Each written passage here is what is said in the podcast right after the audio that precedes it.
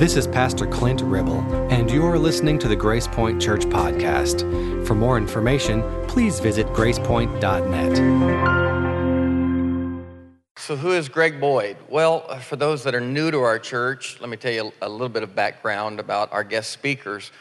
I guess it was about two years ago uh, that we said, you know, as an interdenominational church, uh, without uh, a denominational to a, a, denomination rather to identify us, a lot of time you're, you're left in a bit of an identity crisis. And so uh, we decided we're not going to join a denomination probably. So why don't we bring in some of the speakers, some of the thinkers that have impacted us from a lay level? They've impacted you uh, like minds gather together. And so a lot of your favorite authors were our favorite authors, but especially the leadership, and, and really especially me. I, I just looked through the retinue of people who've impacted my life, and I said I would love to have these people. Now, can we get them or not? I don't know because we're a little church down here in Franklin, and these people are kind of legendary figures to me, and uh, I, I, didn't know, but we started inviting, and we had people like A.J. Levine, the great uh, Jesus scholar. Um, and then we had Philip Yancey, who's impacted my life for years and years and years, and a lot of Christians. And then we had Phyllis Tickle come in. You remember Phyllis? Hard to forget Phyllis, isn't it? Um, we had Phyllis come in, it was great. And then we had Brian McLaren. And then we had two people who deeply impacted my life and still impact my life back in November Tony and Peggy Campolo. And on that short list of people that I wanted to bring in who've deeply impacted the way I see God, the way I see the kingdom, the way I see life, the way I see so many things, is this guy named Greg Boyd. Greg and I have a lot of mutual friends. We even have some history. Uh, the denomination that I grew up in, he had some association with that denomination when he first gave his heart to Christ. And so we know a lot of the same people, come from the same world. But his books were the way that I attached to him. The first book I read of Greg Boyd's was a book in 94 that probably a good number of you have read called Letters to a Skeptic. And it was an interchange, a very personal, private interchange. Um, musings between Greg and his father, Edward. His father was an atheist, and uh, Greg's a smart guy who had gone off to Yale Divinity School and left there and then got a PhD at Princeton and brought all of that esoteric heady theology and in his loving relationship with his father, just coerced that down, distilled that down to this series, this very heartening series of very personal letters between he and his dad. And his dad later became a, a Christian. I don't know if it was out of that, but certainly that was a part of it. But that was a really, and all these years later, I still recommend that book to people who have loved ones who uh, are not people of faith. It's a great book, Letters to a Skeptic. And then, the, uh, then I ran into some books, uh, two big books, big, thick, kind of heady books. They're thick and they're heady, but they're also very accessible. That's one of the things I like about him. I mean, the guy, he pastors a church up in the Twin Cities outside of St. Paul called Woodland Hills that he and some of his friends started back in 93. Uh, he's an adjunct professor, he's been a professor through the years, but he, he also in 2010, I'm just kind of rattling here, but in 2010, he was voted one of the 20 most influential living theologians. And that's up there with people like John Dominic Crossan and N.T. Wright and um, Al Plantinga and uh, Pope Leo, uh, Cardinal Ratzinger. So he's up there in that but he makes things very accessible, I think. He's kind of a layman's theologian, which I think are the smarter theologians, the ones who can explain it to, to the rest of us. But he had two big books called God at War and Satan and the Problem of Evil. Some of you have read those. And so those drew me in and kind of gave me a sense of some things that I had intuited. He gave me language for. And then the next book I think I found was God of the Possible, that really dives into the whole thing that he's going to talk about this morning. And it really again, gave voice to things that I had intuited um, and gave language for it, and over time, really distilled into what I believe about God and, and this whole debate of free will versus determinism and all of that. So, uh, it wrote a few years ago on the myth of a Christian nation. He ended up on the front page of the New York, New York Times, and he really said some pretty strong things to us as a group of people um, in the ways that we wrap the flag around the cross and maybe tangle those kingdoms inordinately. Um, so he's a great guy, great thinker. I'm always nervous. I told the first service, I'm always nervous when I meet my heroes because I'm afraid they're going to be a jerk and I won't like them, and it's so disappointing. But I picked him up at the airport and he wasn't a jerk, so I'm relieved. He's just the nicest, nicest guy, and I think we're going to be friends. I really do. And so, anyway, we're going to be back here at 5:30 tonight. I don't want to take any more of his time, but 5:30 tonight, we're going to get to spend some time with this really accessible, great theologian. So from 5:30 to 7, bring your questions. But for now, oh, I want to say one more thing about you. I, I'm sorry, one more thing. The thing I like about you is that you're an independent thinker. He positions himself, you have never gotten caught in the whole liberal conservative thing. You position yourself and you are appreciative, which I've always tried to do, of all of these. Um, you know, from your position on annihilationism with John Stott, and you even put your name on the back of Rob Bell's book, Love Wins, even when you didn't see it exactly the same. You believe in the historical reliability of the Gospels, which I love you're friends with the Jesus Seminar guys, you appreciate the scholarship, and you know they're saying good things, but you still also appreciate the fervor and the ardency with which evangelicals like us have loved the text. And I, I think that position between is, is so incredibly important, and I think it's really the way forward. I think we're getting weary with red and blue and conservative and liberal, and we're trying to find our way to what is the essence of Christianity on all sides of this. That's one of the things I like about you. Welcome, Greg Boyd.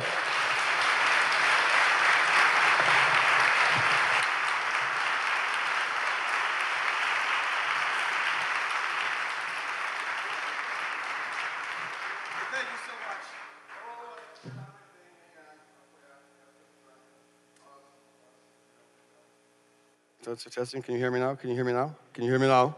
All right. It's really great to be here. I appreciate um, the invitation to be here. And um, I want to say to, to John, you're not a jerk either. Did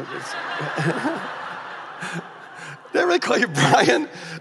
Uh, sorry about that. Uh, names are not my strong suit. hey, but it is, it's really an honor to be here. Uh, you're a beautiful congregation. Just want to let you know that. Um, love I love the grace and the grace point. I love the point of grace. I think you guys are, are, uh, are hitting it. And, uh, in just that way that uh, Stan said, not being falling into this category or that category, but just to seek your own way. I, I, I'm blessed with one thing, and that's that I've always been paranoid of, of uh, groupthink, of homogeneity. Whenever, if everyone's agreeing, it's like, okay, now I'm worried. And so uh, that, that's what allows me to always be having the alternative view. But uh, it's, um, I'm blessed, honored to find that I've poured into uh, this place a little bit. Um, now, my wife uh, always says before you just start diving into your information, uh, which I tend to do, like, okay, turn to this passage. Uh, she says, tell a little bit about yourself, personalize it, because people don't want to be just listening to a talking face, they want to know a person. And so uh, I'm thinking of what, what, what, would you like to know about me in one minute so I can get to my information. Um, one thing is that I don't like to preach in shoes. Uh, you may have noticed. I don't like shoes. I've, I, the shoes are confining, they're constricting, they're part of the fall, they're ungodly. They make your feet sweaty. My feet get all hot and sweaty and mushy. I can feel my toes squishing. I don't like that. So I like to ventilate them. Now, I don't usually like to ventilate them as much as I'm doing this morning because it was only after I got up here that I realized I have a hole in my sock. So I'm getting a lot of ventilation on the right, on the right side. Uh, I've been married to uh, uh, Shelly for 35 years. She's been a lucky lady, I'm sure. And um, yes, it's, it's been a joy. We have three children, uh, grown children. We've got five grand, grandchildren, two of them adopted. Uh, we uh, share life with three other couples, have for about 20 years now. And 11 years ago, we, we're kind of like an extended family. we decided to move into the, we're all living in different suburbs. And we decided to move into the city on the same block together with the goal of ultimately moving into a house together, which we almost did two years ago, uh, except in the walkthrough we find out there's $150,000 worth of repairs that were needed, so we didn't. But um, that's kind of the ultimate goal.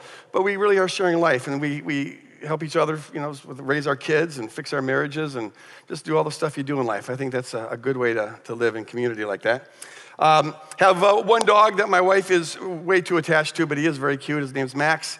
Uh, and I play drums. I'm a drummer in a rock band. I'm actually an old hack in an old hack band. But uh, the, our small group, we all at some point realized we used to play instruments when we were kids. Uh, we're rock stars, legends in, our, legends in our own mind. And so we, we just started doing some jamming downstairs uh, once in a while, and we started to like that, you know, Born to Be Wild and all those 60s songs. Uh, and then in time, we started learning new songs and got a little more and more contemporary. And at one point, uh, one of the couples in our group, uh, their son was getting married, and he wanted us to play at the reception. So we did. And someone who owned a bar heard us and said, Well, I'd like to have you play at the bar. So we thought, that'd be cool, and we can raise money for this uh, children's work that we do in Haiti. And so for the last 10 years, we've been doing these gigs in clubs and raising money for these kids in Haiti. And uh, it's, it's a very healthy way to have a midlife crisis. I'll put it like that. It's, it, it's, it's a good way to do it. My most recent venture, I'll just say, is I, for the last 10 years, I've been trying to get back to where I was like when I was 18 and 19, 20, when I, I thought I was going to be a drummer for, you know, for a living. And, and I'm always trying to recover those skills. But the last six months, I decided something uh, I, have, I, I, I, got to really admire the speed of speed metal drumming. I don't know if any of you are into speed metal. Any speed metal freaks? Okay, there you go. Uh, DragonForce. Okay, so the, I love that drumming. It's like the bass drum is like, and, and they're, they're so fast. And they can do the single stick, stick roll, like with one hand. And I admired that. And at some point, I just thought, why don't I learn that? You know, I'm 57, you're not supposed to be able to learn new things. Well, who said that? So I, I set out to learn how to do speed metal drumming. And um, it was slow going for the first three months, very slow. But in the last three months, I'm seeing a little bit of an improvement, and my feet are getting faster, and it's just fun. Old dogs can learn new tricks, so keep on trying new tricks. All right, let's get into it. Um, I want to talk today about it's one of my favorite topics, maybe my most favorite topic. It is, I think, the most important topic because I want to talk about our picture of God, our mental picture of God, which is different than our theology. You can have all the right theology, but the way you actually picture God in your head can be very different than that. What is your mental picture of God? Um, it does it inspire love or does it inspire fear? What motivates you in your life? And I'll warn you, I'm going to be packing a lot into the next 45 or 50 minutes or so. Uh, Stan's giving me a, a, a, release to go ahead. Don't do one of these little 30 minute deals. We want the full thing. So I have, you know, I'll quit before three this afternoon, but you know, we'll, we'll see how this goes. So I, uh, it's going to be pack, packing a lot in here. You're going to learn a little Greek along the way. Um, Stan tells me that you're exceptionally intelligent congregation, and I can see that. So uh, that's good because we're going to be shooting high. So take notes if that helps. Uh, you also should probably know that when I get pumped up and excited about something, I tend to talk fast. Um, you should just, here's a little piece of information. I had speech therapy from first grade to my senior year in high school to learn how to talk this slow. so uh, I, I, think in paragraphs instead of sentences and words, and, and for years it all tried to come out at the same time. so I, I had to learn how to piecemeal it. So when you're having trouble keeping up, just praise God that I'm not talking faster because I'm trying to slow down. Uh, so put on your speed hearing. That's probably why I like speed metal too. Uh, it's, I have ADHD, and I think speed metal was made for people with ADHD. It's like sensory overload. Ah. Right, so uh, yeah, just put on your speed hearing, and if you have hearing aids, turn them up, and uh, here we go. I think that the most important piece of data in your brain is your mental picture of God. The most important fact between your ears is your mental picture of God. How do you envision God? Among other things, it, it's important because we always become the image of God that we envision. Uh, how you envision God will, will, will shape the, the course of your life, uh, for better or for worse. There's actually neurological uh, proof of this now. I don't know if any of you read this book, but it's a great book. It's called The God Shaped Brain by this neuropsychologist named Jennings. And he's shown that, that there's a, a lot of research out there on that. He just sort of collects it all together. But he's shown that people who have a fear based picture of God, a threatening, ominous picture of God, and who are therefore motivated by fear, what happens is it affects the structure of your brain. Your prefrontal lobe cortex, which does all of the abstract reasoning and processing of information, that begins to shrink. And your amygdala, which is your fight or flight reflex, it's always operate whenever you're afraid, that's what gets activated, that gets like overgrown. And it does other structural things to your brain. But basically, having an ugly picture of God damages your brain. Neurologically, it damages your brain. And people who, who have this image of God, uh, they tend to, over time, be less capable of having loving, calm agree, uh, uh, uh, discussions with people who disagree with them. Uh, they tend to be shorter on the fuse in terms of anger. They tend to want to control more. And see, that's just proof that you become the kind of God that you worship. If you've got a threatening picture of God, you become a more threatening person. If you have a controlling picture of God, you become more controlling. Your picture of God shapes the, the course that your life takes. The opposite is also true, and Jennings also deals with this. When you have a beautiful picture of God, that instead of motivating you by, by a move away from strategy, by a threat, it rather pulls you forward with a move towards strategy. Um, that is very healthy for the brain. Folks who have that tend to be able to communicate more clearly and calmly with people who disagree with them. They're less quick to, come to uh, go to anger. They're, they're, they're easier at relinquishing control. It's healthy to believe in a healthy, whole, loving picture of God. And this even has a strong biblical basis to it. In 2 Corinthians 3, Paul talks about uh, how folks who, who aren't surrendered to Christ, there's a veil that remains over their minds. Throughout chapter 3, he's talking about a veil over their minds. And that veil keeps them from seeing the glory of God in the face of Jesus. Jesus is just a human being for them. And it keeps them from seeing Jesus in Scripture. But when we turn to the Lord, Paul says, the veil is removed. So now we can see in our mind, or what we would call our imagination, we can see something we couldn't see before.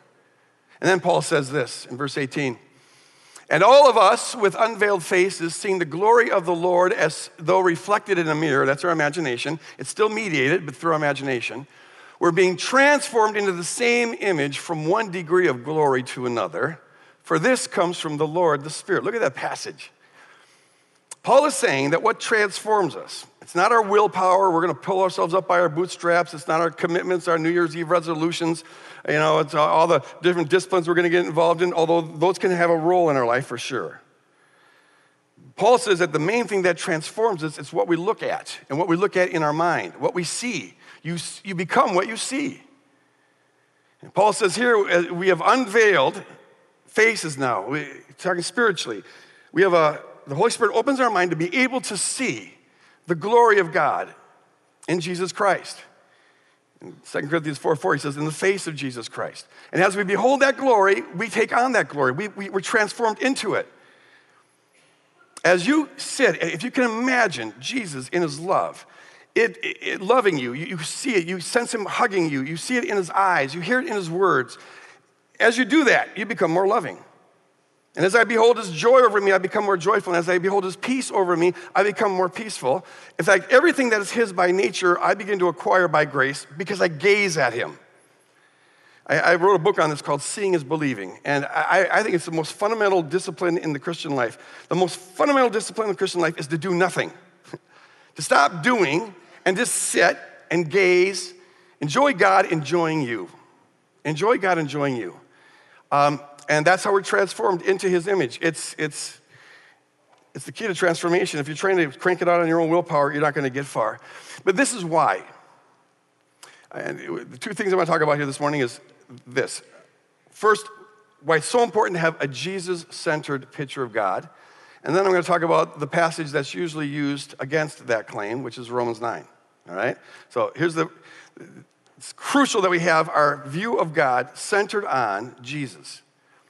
Hebrews 1 is an important passage in this respect. Uh, the author says this In the past, God spoke to our ancestors through the prophets at many times, polymeros, and in various ways, polytropos. But in these last days, which is simply the last chapter which we're still in, he's spoken to us by his Son, whom he appointed heir of all things, and through whom also he made the, the universe. Listen to this. The Son is the radiance of God's glory and the exact representation, where there's character, of his being, where there's hypostasis. Now, there's a contrast going on here.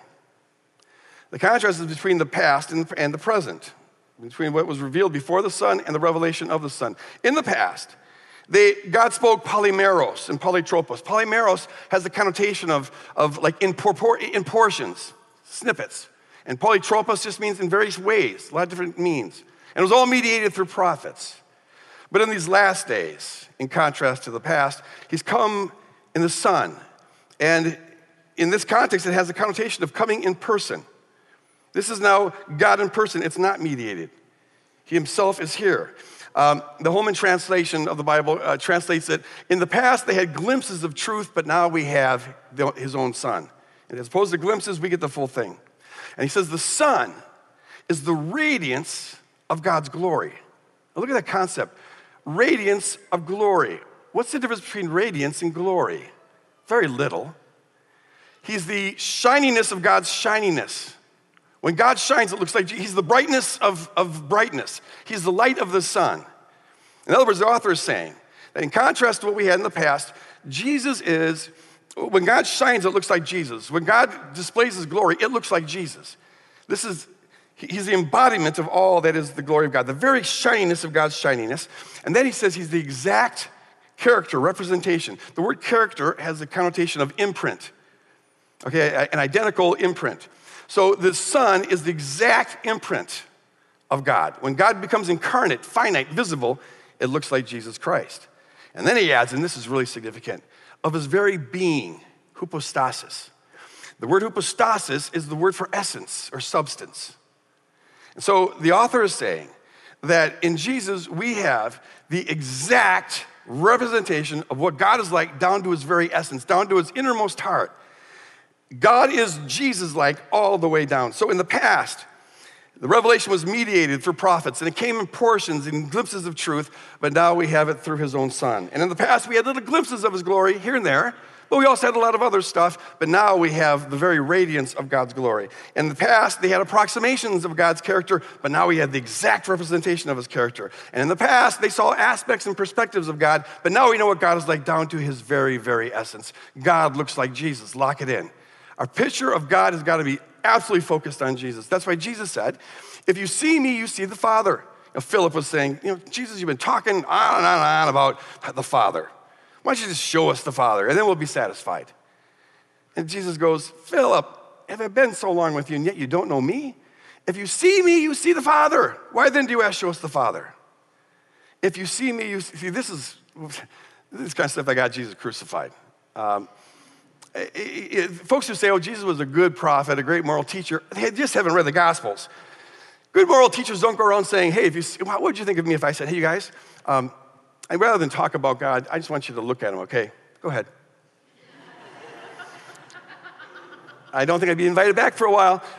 This is loony stuff in a monotheistic Jewish environment, but that, this is what Jesus does. And what he's saying is, you want to know what God is like? Don't go looking to my left or my right or before me or in back of me or in this verse or that verse. Keep your eyes fixed on me, which is why the New Testament says a number of times fix your eyes on Jesus. Envision God as you do Jesus Christ. He is the spitting image of God. And not just a part of God or an aspect of God or the nice side of God as opposed to the bad side of God, the love side of God as opposed to the justice side of God. No, it's all found in Jesus. So Paul says this in Colossians 2. He says, All in Christ, all the fullness of deity lives in bodily form. Now, Paul here is stretching language to say what he wants to say. He, he uses a, a, a triple superlative. All, pas is the word, all, not just some, all of the fullness. So, all, all, it's not just all of one aspect of God or all of the side of God, but all of the fullness of theotes, he says. Theotes is the word eh, for divinity. It means what makes God God. And so Paul is here saying, triple emphatically, all of the fullness of what makes God God is found in, in bodily form in Jesus.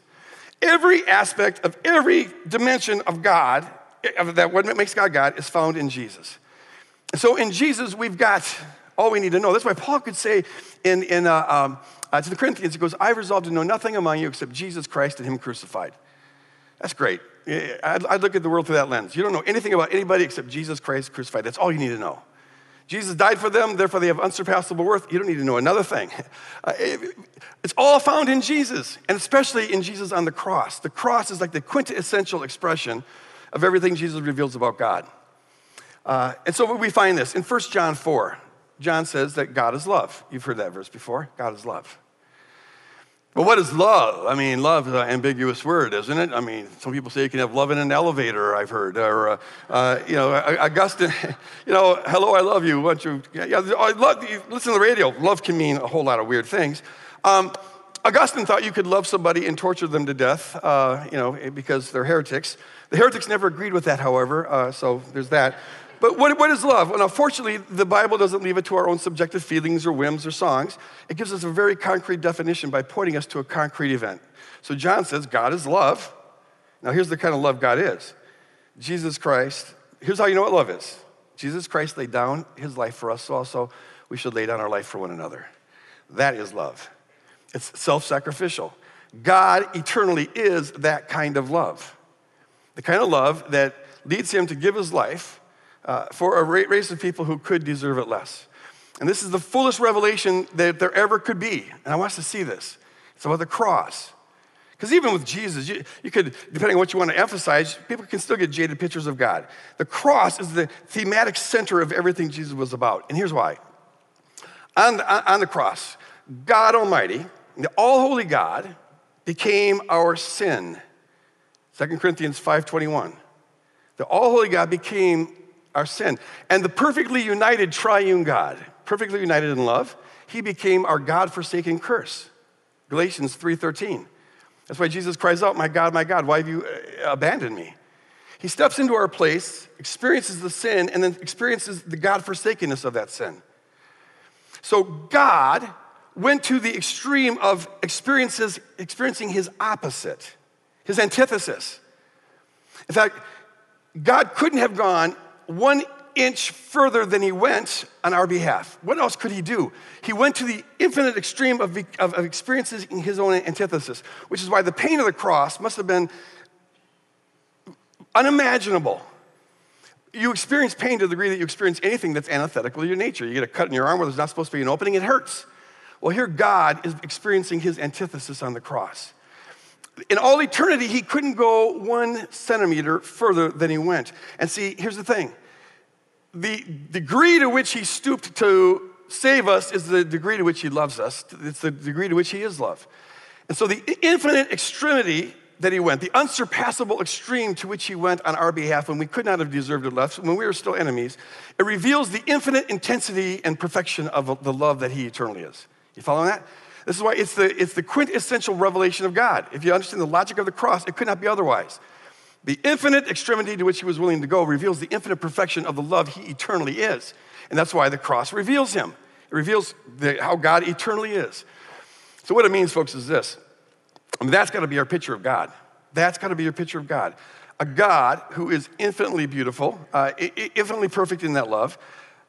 A God who's more loving than you could possibly imagine. It means that right now you are sitting in the environment, in the, in the atmosphere, you're enveloped by the perfect love of God. It means that right now, this moment, God is looking at you with eyes of love that are a trillion times more loving than what a new, new, new mother uh, has looking on her newborn child. It means that right now you, are, you could not be, and you never will be, more loved nor less loved than you are this second. And that doesn't depend on how good you've been this week or how bad you've been this week or how righteous you are, how many times you read the Bible or who you witness to or, or if you fall into drugs this week because it's not based on you, it's based on God. This is who God is. God is this infinite love and He's facing you. He's pouring Himself out to you. That's what the cross is all about. And so it's this is the kind of love that doesn't go, go, it doesn't go up when you're a good boy and go down when you're a bad boy. It just is. And see, it's, it's as we let that love burn into us as we are, exactly as we are, before we make any promises to change and be better. As we get that love up front for free, well, that's, that's what eventually begins to change us and transform us. As we gaze upon that love and we start to drink in it and believe it and, and internalize it, well, that, that's what changes us from the inside out. It, uh, completely revolutionizes us. Now, if there's any Pharisees here this morning, God bless you, we're glad that you're visiting. But you might be thinking, oh, here we go again, that liberal, lovey dovey, fluffy God. Yes, yes, blah, blah, blah, blah. But see, people are just going to then sin that grace may abound. You're just giving people a license to sin. They're going to go on. You know, if you, if you want people to be motivated to get out of sin, well, you need to preach the wrath of God, the power of God to bring justice on reprobate sinners. And that will motivate them to move in a different direction. Let's see, God bless the Pharisees. I don't judge them because you have an ugly picture of God that's damaged your brain. I get it. Uh, it it's, it's a neurological fact. And see, if, if folks, if folks live in that, the only motivation they know is fear. If the only motivation you know is fear and you hear a message like this, then you will fear that the lack of fear is going to send people to hell. And the sad thing is that, as Jesus said, the blind leaders of the blind, the, those who have the da- brain damage of having an ugly God that motivates by fear, is that they inflict that on other people who then get brain damaged. And you create whole cultures of people who are based on this. Uh, here's the thing here's how Paul defines power. You want to talk about power? Paul says that to the world, the natural mind, uh, the cross is, is, is weak and foolish. 1 Corinthians 1:18. But to us it is the power of God. To those who are being saved, it is the power of God. Think about this. The cross is the power of God. Now, here's the thing. Human beings throughout history, we've always made God in our own image. We project onto God what we would be if we were God. If I was running the universe, here's what I would do. And the kind of power we've always longed for is the power to win, the power to control, the power to impose our superior and our intellectually and moral superior ideas on others. That's what politics is all about. Who gets to win and impose their superior ideas on the stupid people who didn't get it? Um, that's kind of power we've always craved power to squash our enemies, power to get our way. And so we impose that on God. And you study the history of religions, and that's what you get. From Allah to Zeus to Jupiter to Thor, there's all these Arnold Schwarzenegger deities back when Arnold Schwarzenegger was buff. You know, these mighty, powerful, muscle bound deities who get to have their way. They're just human beings who've got bigger biceps, cosmic biceps. And so they get to crush their enemies and control the world and do whatever they want to do. And that's, that's what human beings do. Paul here gives us the opposite, the exact opposite of this. This is one of the reasons I know why it's true. This has got to be inspired by God. I've studied world religions. I, I know what people do when they think about God on their own. This isn't it. Human beings never come up with stuff like this. This is too beautiful for any human being just to create. This is turning everything on its head. Because Paul is saying that when God flexes his omnipotent bicep, it looks like him getting crucified on a cross by enemies for the sake of the enemies, praying for their forgiveness with his last breath. When God flexes his omnipotent bicep, the omnipotent God, it looks like this. To the natural mind, that looks weak. To the natural mind, that looks foolish. To Paul, he says, that is the power of God. That's how God runs things. That's the kind of God he is. That's what Revelation is all about. It's, it's the slain lamb that wins and the slain lamb that runs things. And he does it in a slain lamb kind of way. It's not the Arnold Schwarzenegger God. No, it's, it's, it's the crucified God. He's a God who rules out of his love, uh, uh, drawing people, influencing people, not this coercive God who imposes his will on others and insists on getting his way. And see, that power, there is no greater power in the world than that. The power of self sacrificial love. When you believe that, when you start to internalize that, it can transform you in ways that threats and laws and the fear of hell never could. In fact, threats and laws and rules and social pressure and, and, hell, it can adjust your behavior now and then. You might quit smoking because you don't want to go to hell. I had a friend who did that. But I guarantee you, you, you, you all you do is you exchange one form of crap for another because it doesn't change you. You're just as screwed up and dysfunctional. You just got a different, you know, set of issues. Instead of instead of debaucherous crap, now you got religious crap, and it's the same kind of crap. The only way you're really, we, it, it's a crapshoot. We just trade in crap games. It, it, what version of crap do you want? Yeah, laws and threats and stuff can, can change that up.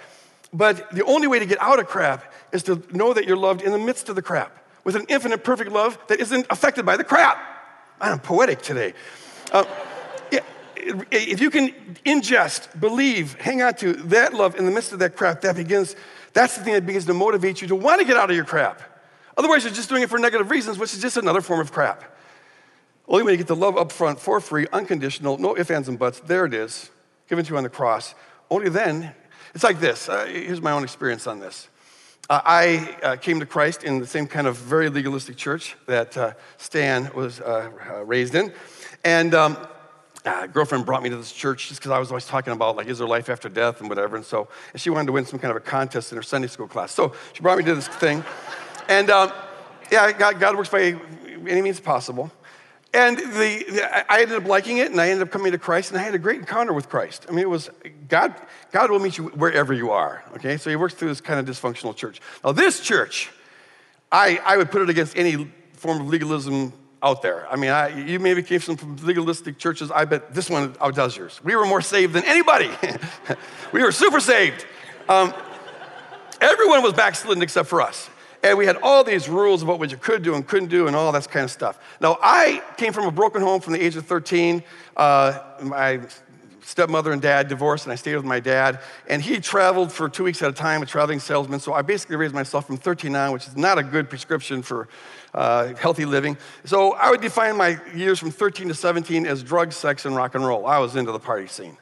But and I covered up by being in sports. So I was a jock on the surface, but I was behind the scenes doing all this drug, sex, and rock and roll. Um, but I was empty, really empty on the inside. I was always hungry for more. It really struck me as empty. And I came to Christ, and it was so fulfilling. I f- had a purpose, I had a meaning. I, I, I loved it. I loved it, despite all the rules. Maybe I even needed them to make a clean break. I don't know. And I got rid of most of my stuff. I, I traded out most of my crap. I did. Um, quitting the band wasn't, wasn't that hard. Uh, no, I felt so full, that wasn't too bad. Um, getting all the drugs, that wasn't too hard. Even engaging in actual sex, that, that, that was, I wouldn't say it was easy, but it, you know, it was possible. Here's the one thing that didn't change. From the age of 13 on, once my stepmother left, my dad didn't try to hide any of his porn. Uh, he, he thought it was totally natural for young boys to be viewing this stuff. He had a ton of it, and it was hardcore. And so I had a steady diet of pornography from 13 to 17. And I'm living in the house with him while I'm now a new Christian. And he's gone most of the time. And I'm a walking hormone, okay? I'm 17. Uh, well, this is not a good situation. And so I would, I would, you know, go a day or two without viewing it, but invariably I'd fall back into it. And see, some churches teach eternal security. I hear that's really big down here. Eternal security. Well, this church preached eternal insecurity because you're only as saved as your last sinless moment. Every sin breaks fellowship with God, and now you gotta get resaved. So I would get saved and unsaved daily. uh, you know, typically, the Sunday night service was where you'd come forward, all the sinners come forward when we repent and get resaved or saved for the first time, whatever. It's our evangelistic service. And so I would go forward and I would promise I'll never look at it again. I promise, blah, blah, blah, blah, blah, make vows. And maybe I'd make it to Monday afternoon. uh, Monday night, and a good week would be Tuesday. One time I made it to Thursday evening, okay? Uh, three days of unbroken salvation. That's pretty good. Uh, but I'd, I'd, I'd, fall back into it invariably. And then I started getting into this weird stick, which I've been told is not as uncommon as I thought, that since I'm unsaved already, well, I might as well just enjoy myself. uh, you know, so I, I, I, I, dropped the ball on Wednesday, so it's not till Sunday that I'm going to get resaved. So I might as well take a little vacation from God and just go out and sow my seeds and you know, whatever. And uh, that was a metaphor. And uh, um, uh, my, my, wild seeds. Sorry, delete. Do you have editing capacities on this thing? Um, and, and, and then come back to God on, on Sunday. See, when, you, are serving a legalistic God, you act like a, a, lawyer, and so you're finding loopholes, and that makes sense in a bizarre, twisted kind of way if you think about it. Although you really hope that you don't get killed between your, uh, on your vacation. well, it got to the point where I, I, I gave up on this thing. I, I, didn't want to do it anymore. It was, it was, um, it was just getting old. A year and a half, two years into this, I, I was. So who, are, who am I kidding? Who am I kidding? I can't, I can't do this thing. I believe what they're saying is true. I just can't live the life. Uh, I felt like a yo-yo on God's finger. You know, uh, you're damned, you're saved, damn saved, damn saved, damn saved, damn saved, damn saved. it was like, and, and so I just, I, am going to quit. So one Sunday night service, I didn't go forward. I, I walked out the church, I, and I had a friend there that I had actually brought into this church, and uh, he had some of the same problems, not as serious as mine, but he he also struggled with this.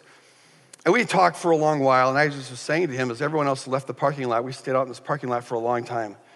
I was saying, tell him, I, I, I'm not ever going back. I'm done. I can't do it. I can't do it. I can't live the life. That's how they used to put it.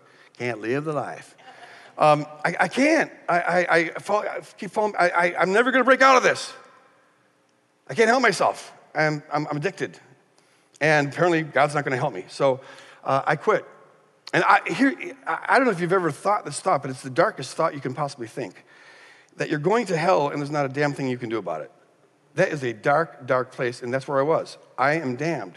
But at least I'm going to have fun in the meantime. This, here I'm just miserable. I'm going to be damned anyway, so I might as well just take a permanent vacation and, um, and, and be done with it. And so I'm in this really low place. And then I became, I, I, I uncorked. I, I popped. And I started reeling at God. I mean, some blasphemous stuff. Um, and looking back at it, I can see that it, I, it, wasn't really, it wasn't really about the porn stuff at all. I was mad at all, all authority. I, ever since I was a kid, you know, they sent me to a Catholic school having ADHD, and although they didn't have those categories back then, you were just a demon child.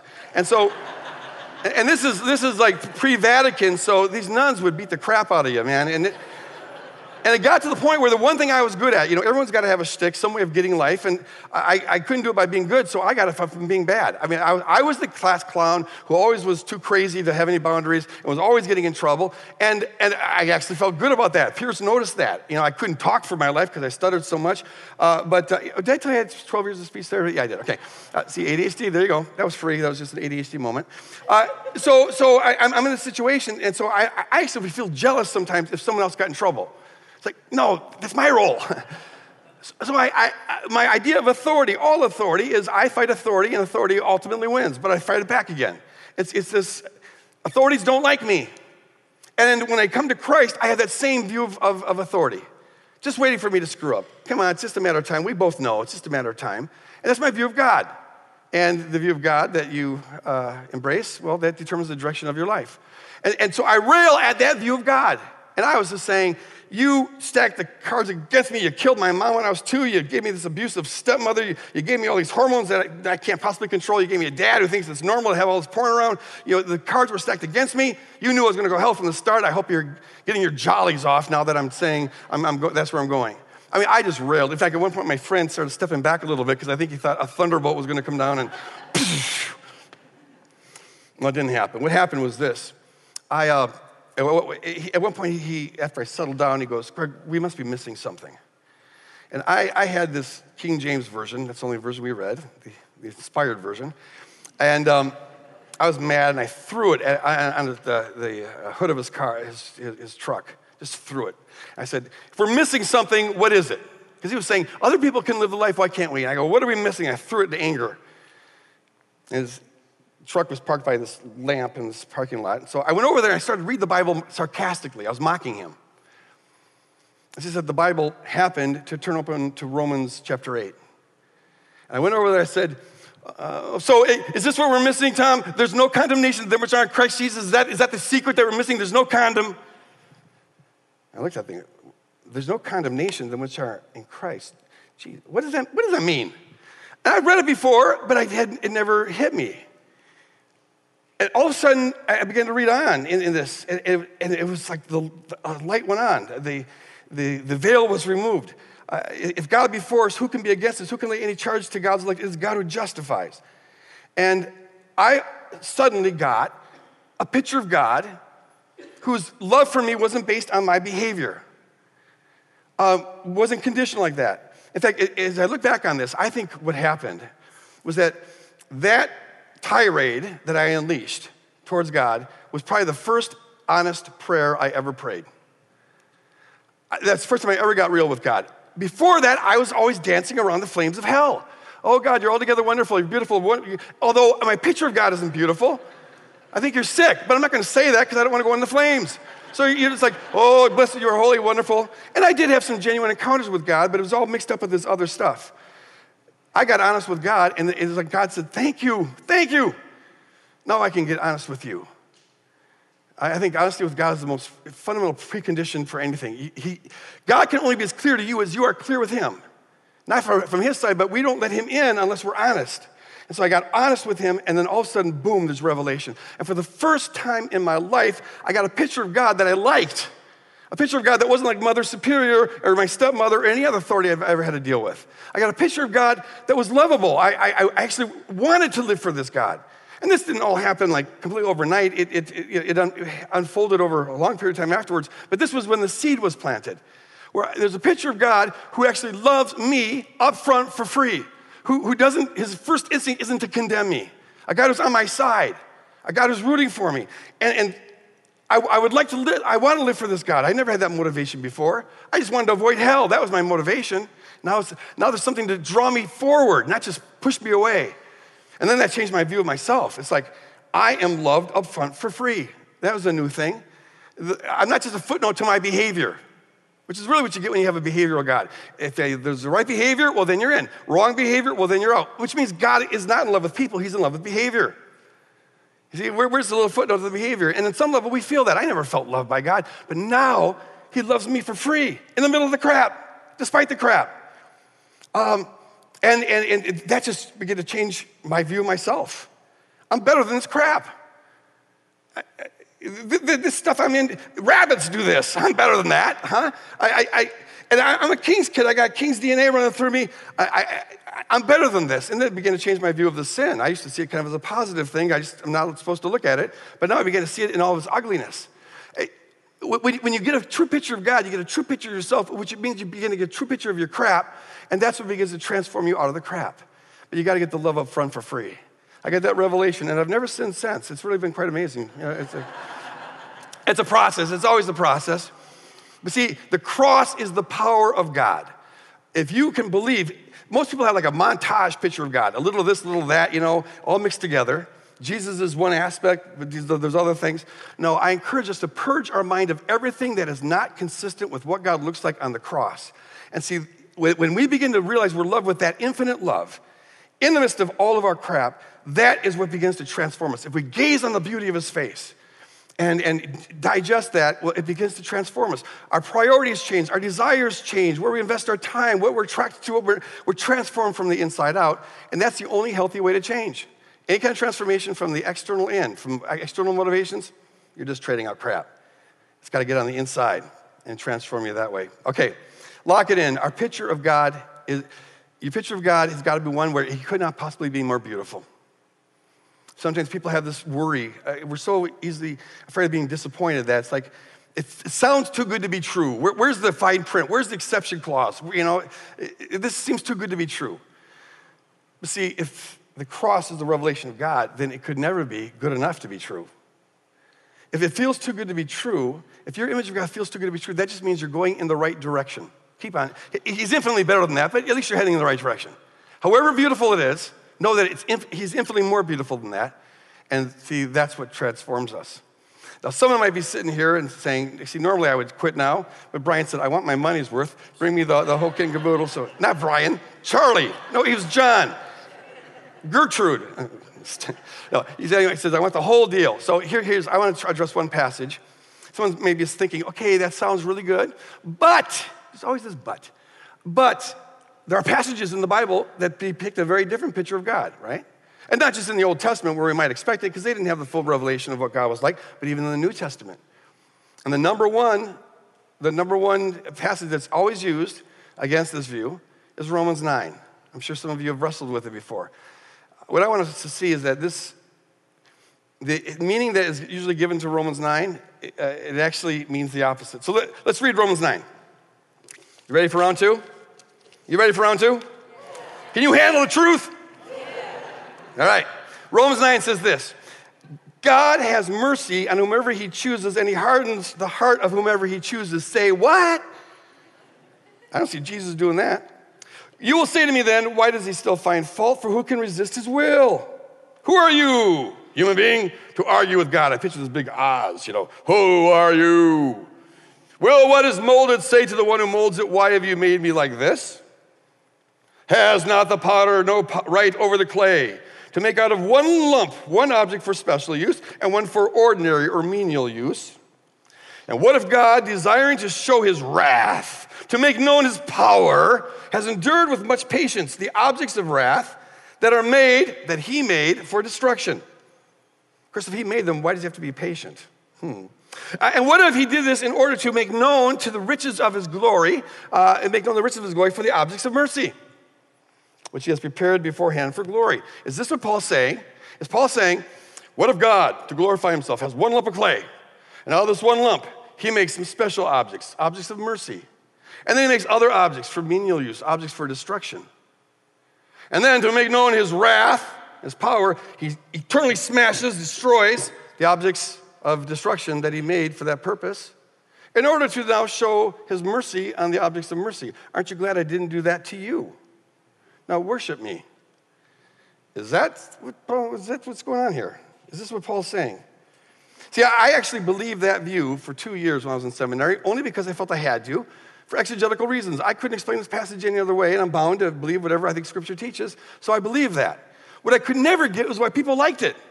Like, I believed it, but, you know, I hang out with people who believe this way, and they, like, oh, God's altogether glorious, altogether lovely, altogether beautiful.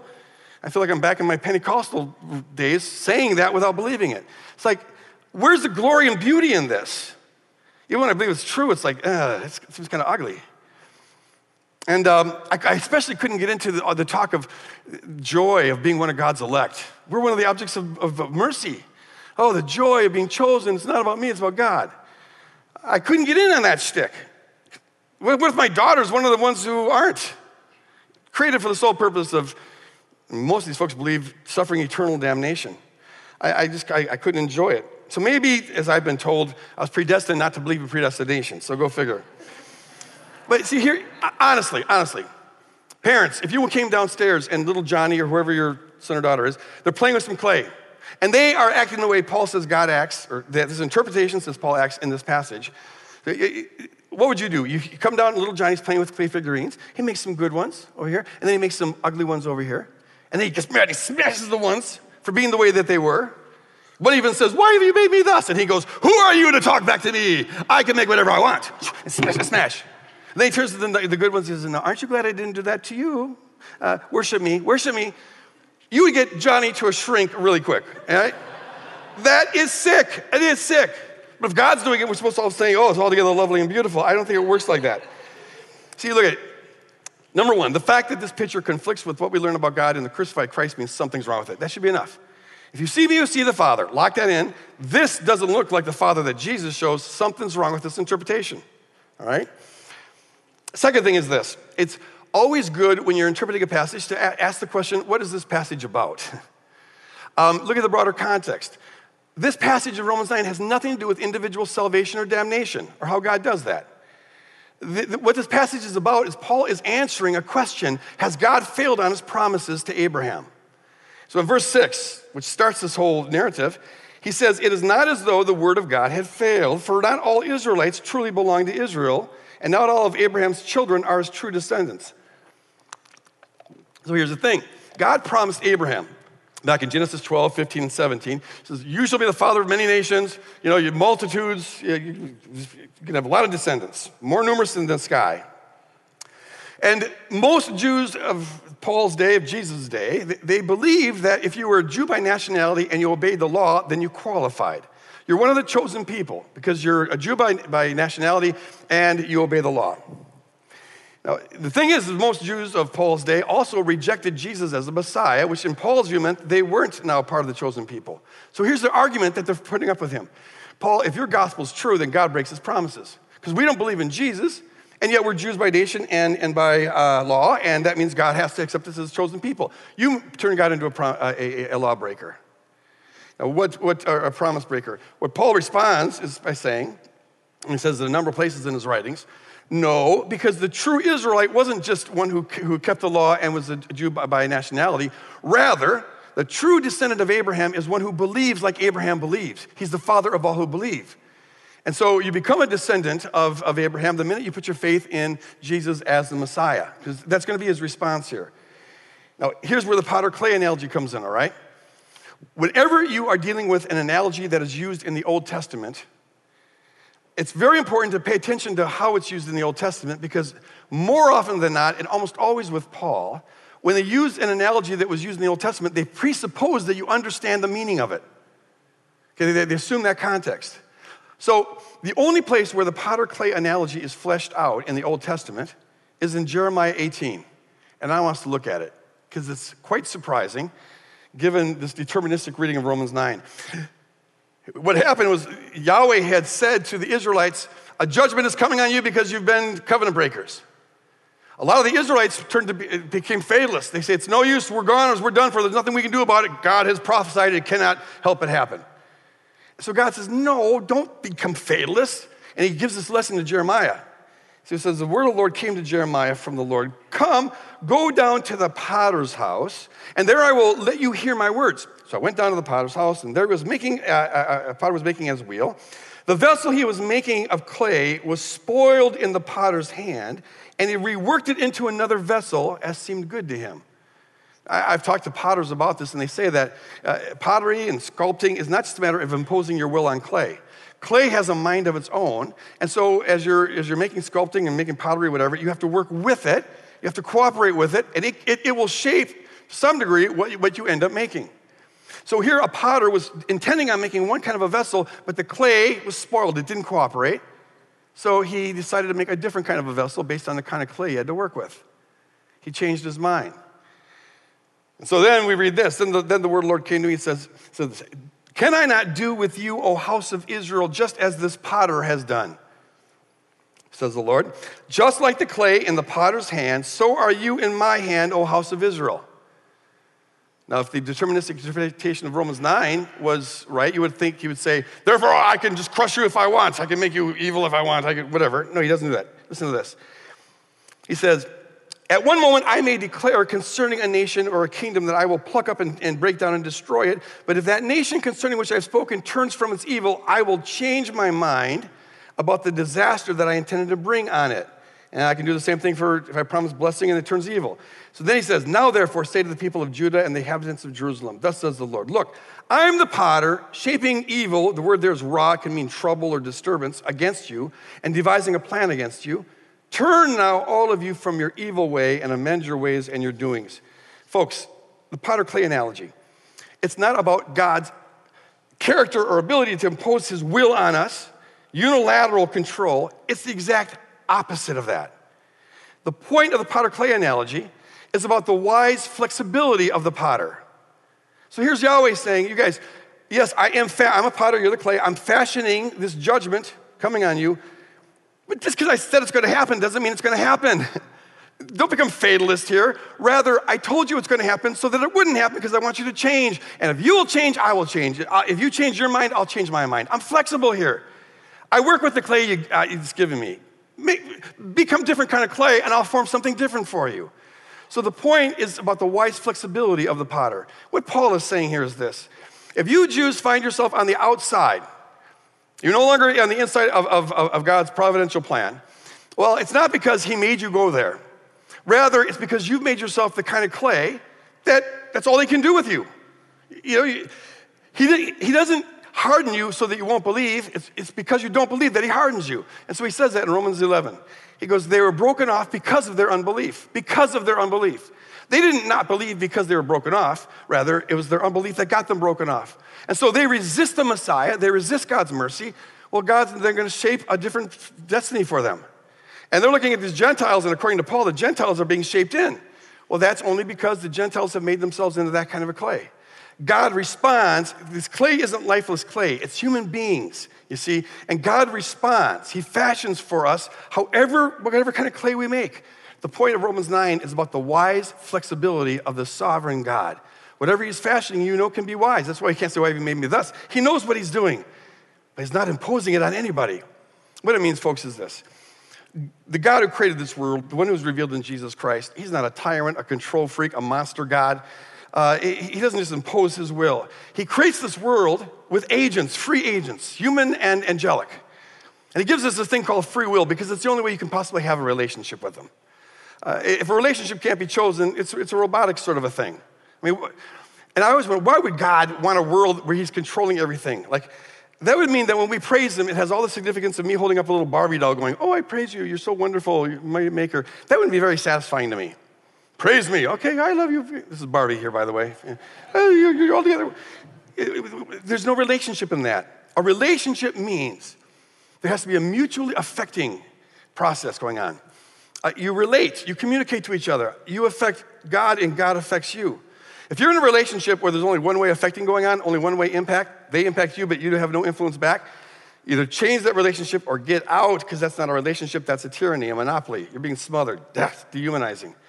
God wants a genuine relationship, so He creates us with this free will. And He wants us to choose us, to choose, choose Him and choose love and choose His way. But we can choose the other way. In fact, there's a tremendous risk in creating a world like this, isn't there? There's a tremendous risk having kids. It's a lot easier to have puppies. Uh, you have kids, they can do some nasty stuff. But it's worth it. It's worth it. Love is worth it. And see, this is why this world right now is so screwed up. Folks, it's, it's a mess. It's an absolute mess a lot of evil, a lot of terrible stuff. But here's what you got to know. See, if you wrap God up with all that terrible stuff, if you think God's involved in that, then it's going to affect your picture of God and therefore compromise your ability to have a beautiful relationship with Him and a, a, have a beautiful life reflecting that. Uh, if you think God is behind the kidnappings, he's orchestrating or, or willing in any sense, the raping, the guy being burned alive by ISIS, the Holocaust, all the terror and evil in this world, you, well, then how can that not affect your picture of God? Whenever you see stuff like that, here's where you got remember God looks like Jesus Christ on the cross. Whatever's not consistent with God on the cross, with that love, know that that is ultimately traceable back to wills other than God. It comes from some will other than God. But don't pin it on God. God will use it, He can bring good out of it, absolutely, but He's not causing that. Jesus never caused an earthquake or never raped a girl or never, never slaughtered people. So if Jesus didn't do it, don't think God did it. No, it's traceable to some other wills other than that. And what it means for us, folks, is this. If we could separate the, the beautiful God from the ugly world, don't mix the two up. Keep our eyes fixed on the beautiful God. We are transformed in the image of that beautiful God in a mutually impacting relationship because God's flexible, and it means that our life gets to count. This passage in Jeremiah, it, people have the ability to get God to change his plans. We affect God, we impact God. You see that throughout the whole Bible. God's grieved because we won't get on board. He's frustrated, he's disappointed, surprised, or he's delighted. We, we affect God's emotional uh, uh, state. We matter to God. In fact, to some degree, God, He created things of His own sovereign decision such that He needs us to get on board with what He calls us to do. Things genuinely hang in the balance on what the people of God do. If my people will pray, call on my name, then they will be healed. Which means if you don't, you're not going to be healed. Things genuinely hang in the balance. He wants to have a bride to reign with him on the throne. He, Paul calls us his co workers. Our lives, not only are we infinitely loved by God, but we have significance for God. Whether we step up and do what he calls us to do, well, that affects a lot of things. Uh, your life gets to eternally count, to be eternally significant by being used by him to impact others in this kingdom. And things genuinely hang in the balance. Whether we pray or not, things genuinely hang in the balance. God, of his own sovereign decisions, set it up such that he impacts us, but we also impact him. And there could be things that he wants done that won't get done because his people don't get on board with it. I can show you a lot of examples of that in the Bible. Our lives get to count. That's both a privilege, uh, uh, a wonderful significance, but it's also a moral responsibility. So I end with this. Number one, will you keep your eyes fixed on the crucified Christ as your picture of God? Spend time gazing on that. Uh, let him love you and pour himself into you and know that if your picture of God seems too beautiful, then that means you're going in the right direction because that's what's going to transform you from the inside out. And number two, is God calling you to do something that maybe you've been resisting? You just got to know that God needs you, the church needs you, the world needs you to step into that role. You matter. You are important to God. You're important to the kingdom. Uh, the body only operates well when all the parts are doing its part, and we all have a part to play in this. You're loved by God and you matter to God. Let's build the kingdom. Amen. God bless you. Stan, where are you? Thank you. Thanks, Brian. Charlie.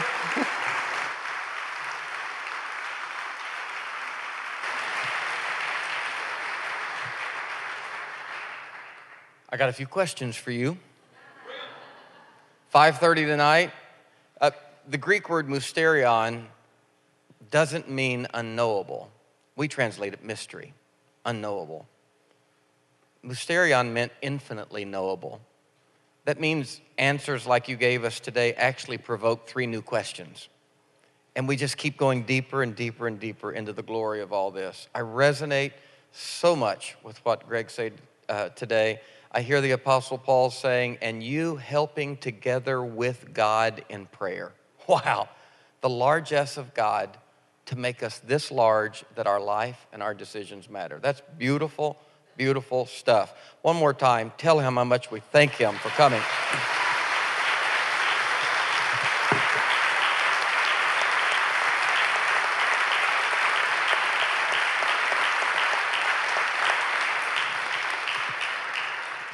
So 5:30 tonight, let's come out and let's drill him with questions, all right? We're going to do that. Let's pray. Lord, thank you for this good day, these good people. Thank you for all of our guests here today. We hope we've experienced something that's truly transformational. Oh Lord, help us not to be ever learning and never able to come to the knowledge of the simple truth that this word has to become flesh. Help us to digest it, help it to become flesh, that the world might be a better place. We pray this in the name of our Lord, Jesus Christ. Amen.